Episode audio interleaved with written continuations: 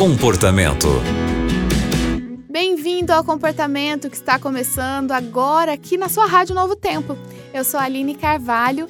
Você pode compartilhar com a gente a sua história, o seu problema, alguma questão que está muito difícil de resolver aí na sua casa, com a sua família ou até mesmo com você que você não tem conseguido lidar bem. Nós temos profissionais que poderão te ajudar. São conselheiros, pastores, psicólogos. E quem está com a gente hoje é o pastor Wesley Zukowski. Pastor, que alegria estar com você aqui. E eu já vou logo contando a história que é de uma jovem que está namorando. E o namorado tem falado bastante sobre casamento, mas ela tem medo de se casar e tem medo de terminar o namoro. Está muito confusa e pede aqui um conselho e uma ajuda, pastor.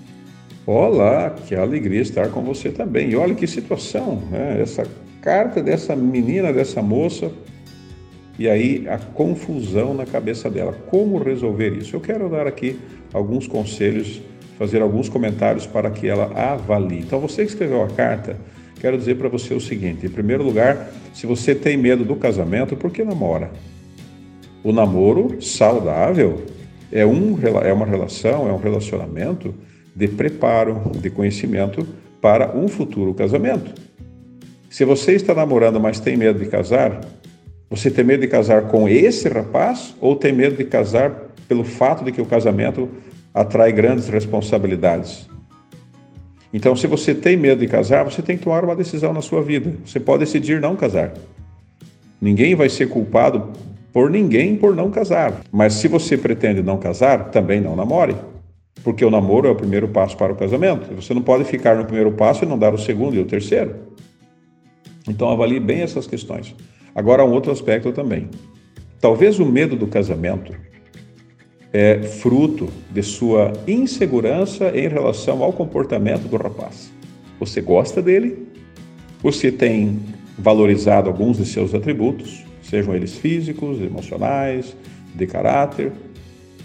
Mas você percebe que ele não é uma pessoa que vai te dar a segurança como um marido, que vai sustentar uma casa, que vai trazer o pão de cada dia, que vai ter responsabilidade. Então, assim, são vários fatores que fazem com que você tenha insegurança quanto ao seu casamento, porque você sabe que pode ficar na mão e ter que você gerenciar a casa e você administrar e sustentar uma casa. Então, o que você deve fazer nesse, nessa situação? Termina o namoro. Não tem nem por que ficar namorando com um camarada desse. Ah, mas ele é bonitinho, eu gosto de sair com ele. E as minhas amigas ficam contentes, dizendo: Olha que bonitão o seu namorado. Isso não vai trazer felicidade para você, por mais bonito que ele seja. Não vai trazer felicidade. Se ele não é o homem que te dá segurança, termine esse relacionamento. É o que você deve fazer. Agora, se ele é um cara cristão, leitor da Bíblia, frequentador da igreja, respeitoso com a sua família e com as pessoas, trabalhador, e você tem medo porque você observou que os seus pais têm dificuldade em casamento, porque você tem pessoas da sua amizade que têm problemas no casamento, então você vai buscar uma psicóloga e vai fazer uma terapia para superar esses traumas que são culpa de outras pessoas e não do seu namorado. E aí você toma a decisão e resolve esse problema e marca o casamento e entra nessa sociedade difícil, mas uma grande bênção para aqueles que são fiéis a Deus.